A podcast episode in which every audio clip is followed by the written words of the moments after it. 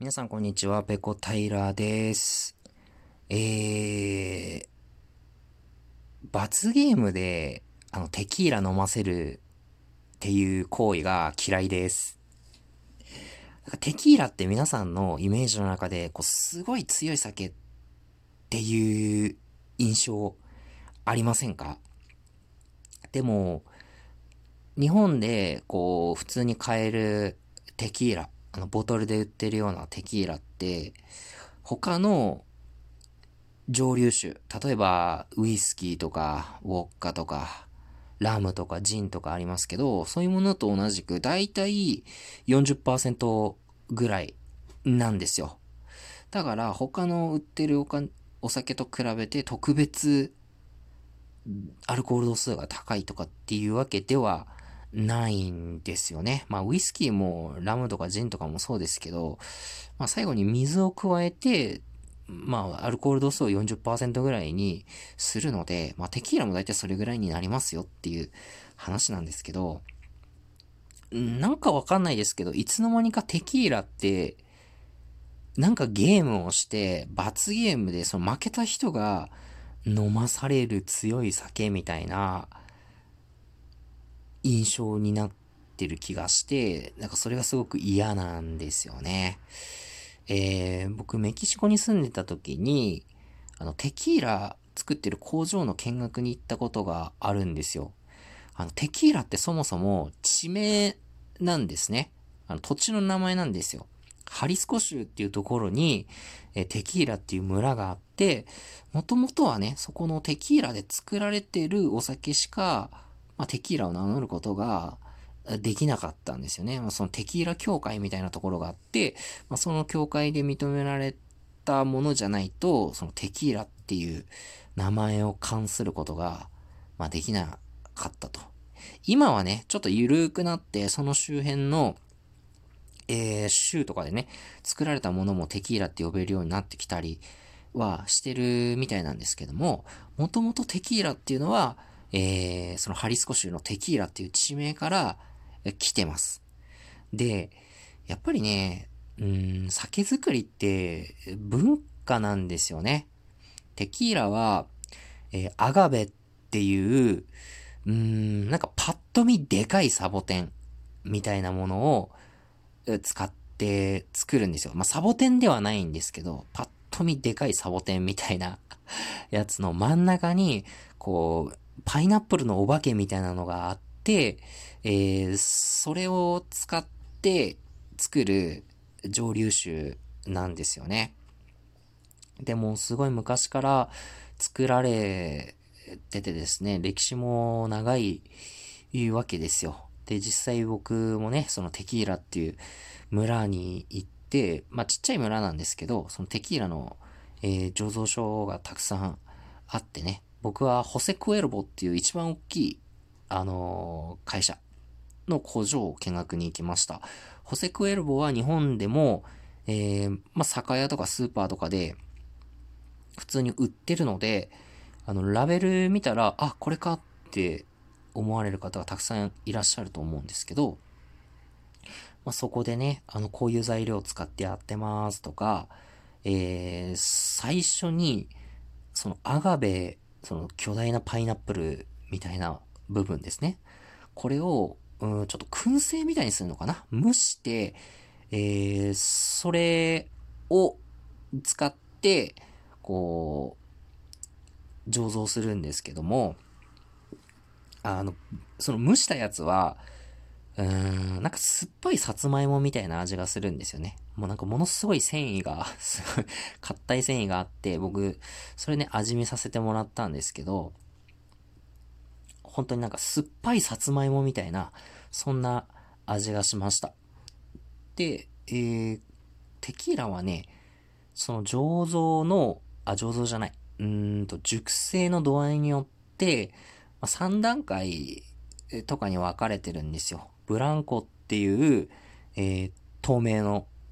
えー、テキーラと、それから、えっ、ー、と、レポサードっていう、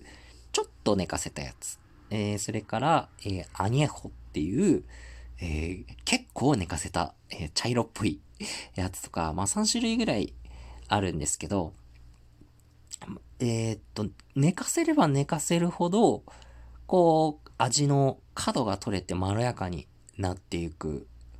まあ、この辺は多分、ワインとかね、ウイスキーとかも同じだと思うんですけど、まあ、その、全然寝かせてないやつは、こう、シャープでクリアな味っていうんですか？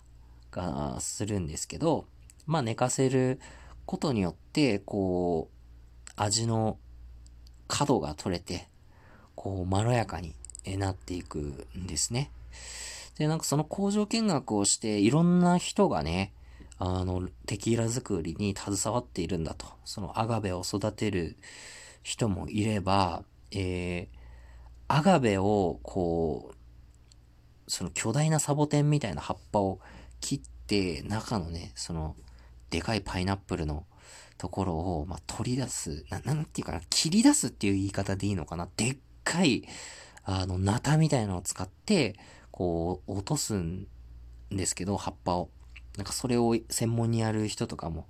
いたりして、あと、その工場では工場でね、いろんな人がその、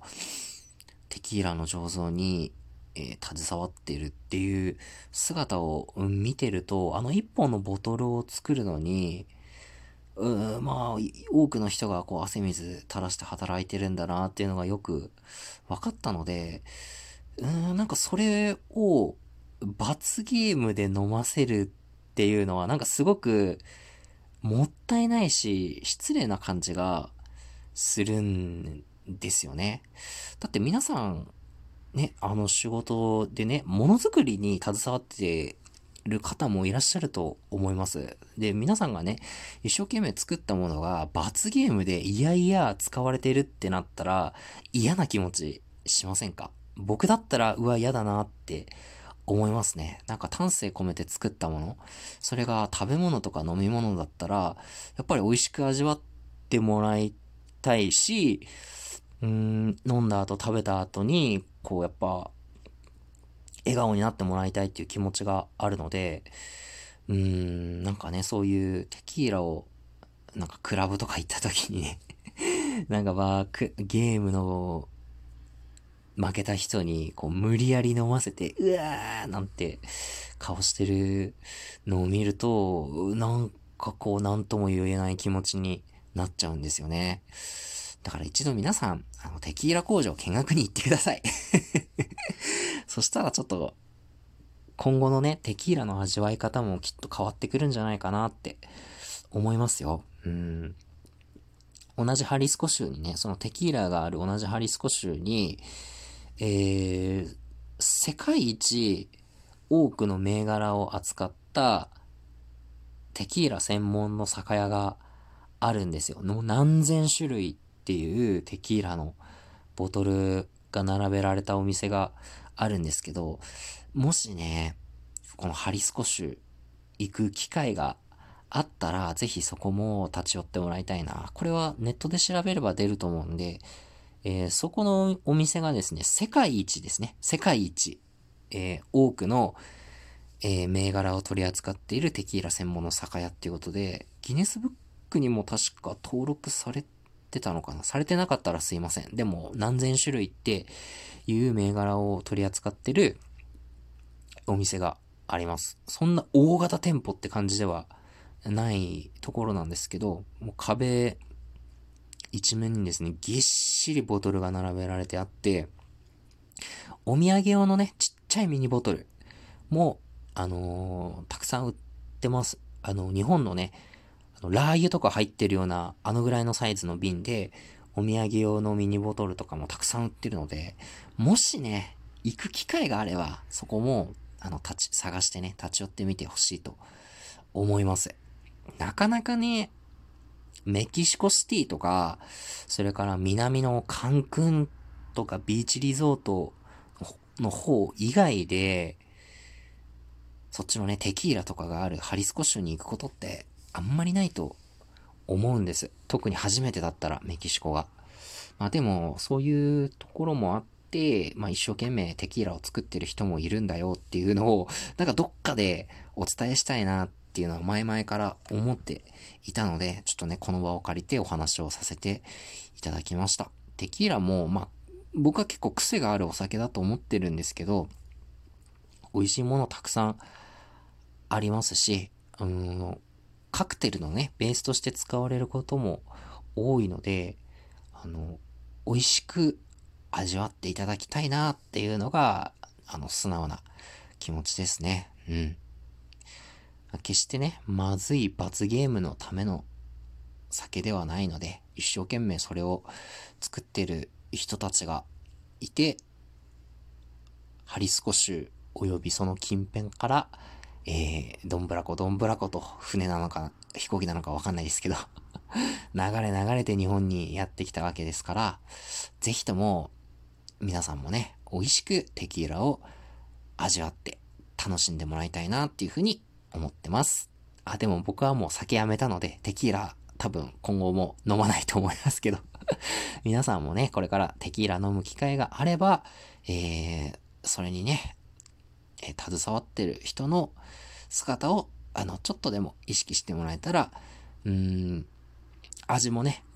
変わってくるんじゃないかな、なんていうふうに思います。